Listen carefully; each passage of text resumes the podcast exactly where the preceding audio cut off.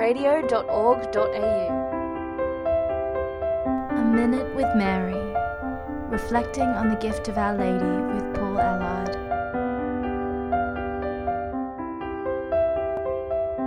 To imitate Mary's humility, we have to be completely truthful about who we are.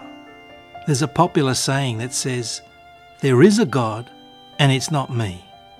So no matter how worldly famous I may be, I'm not God. I will always be a creature. It's a simple yet demanding truth. It demands that I acknowledge my littleness and dependence upon God, my Creator.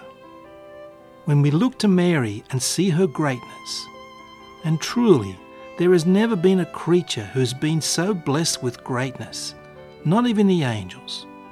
What do we discover? A humble creature of the Lord. Notice that Mary's greatness is not the same as worldly greatness. We might well ask, were perhaps the apostles greater because they travelled the world, spreading the gospel, and even died for the faith? Don't get me wrong, the apostles were great men. Indeed, Jesus promised that they will judge the twelve tribes of Israel.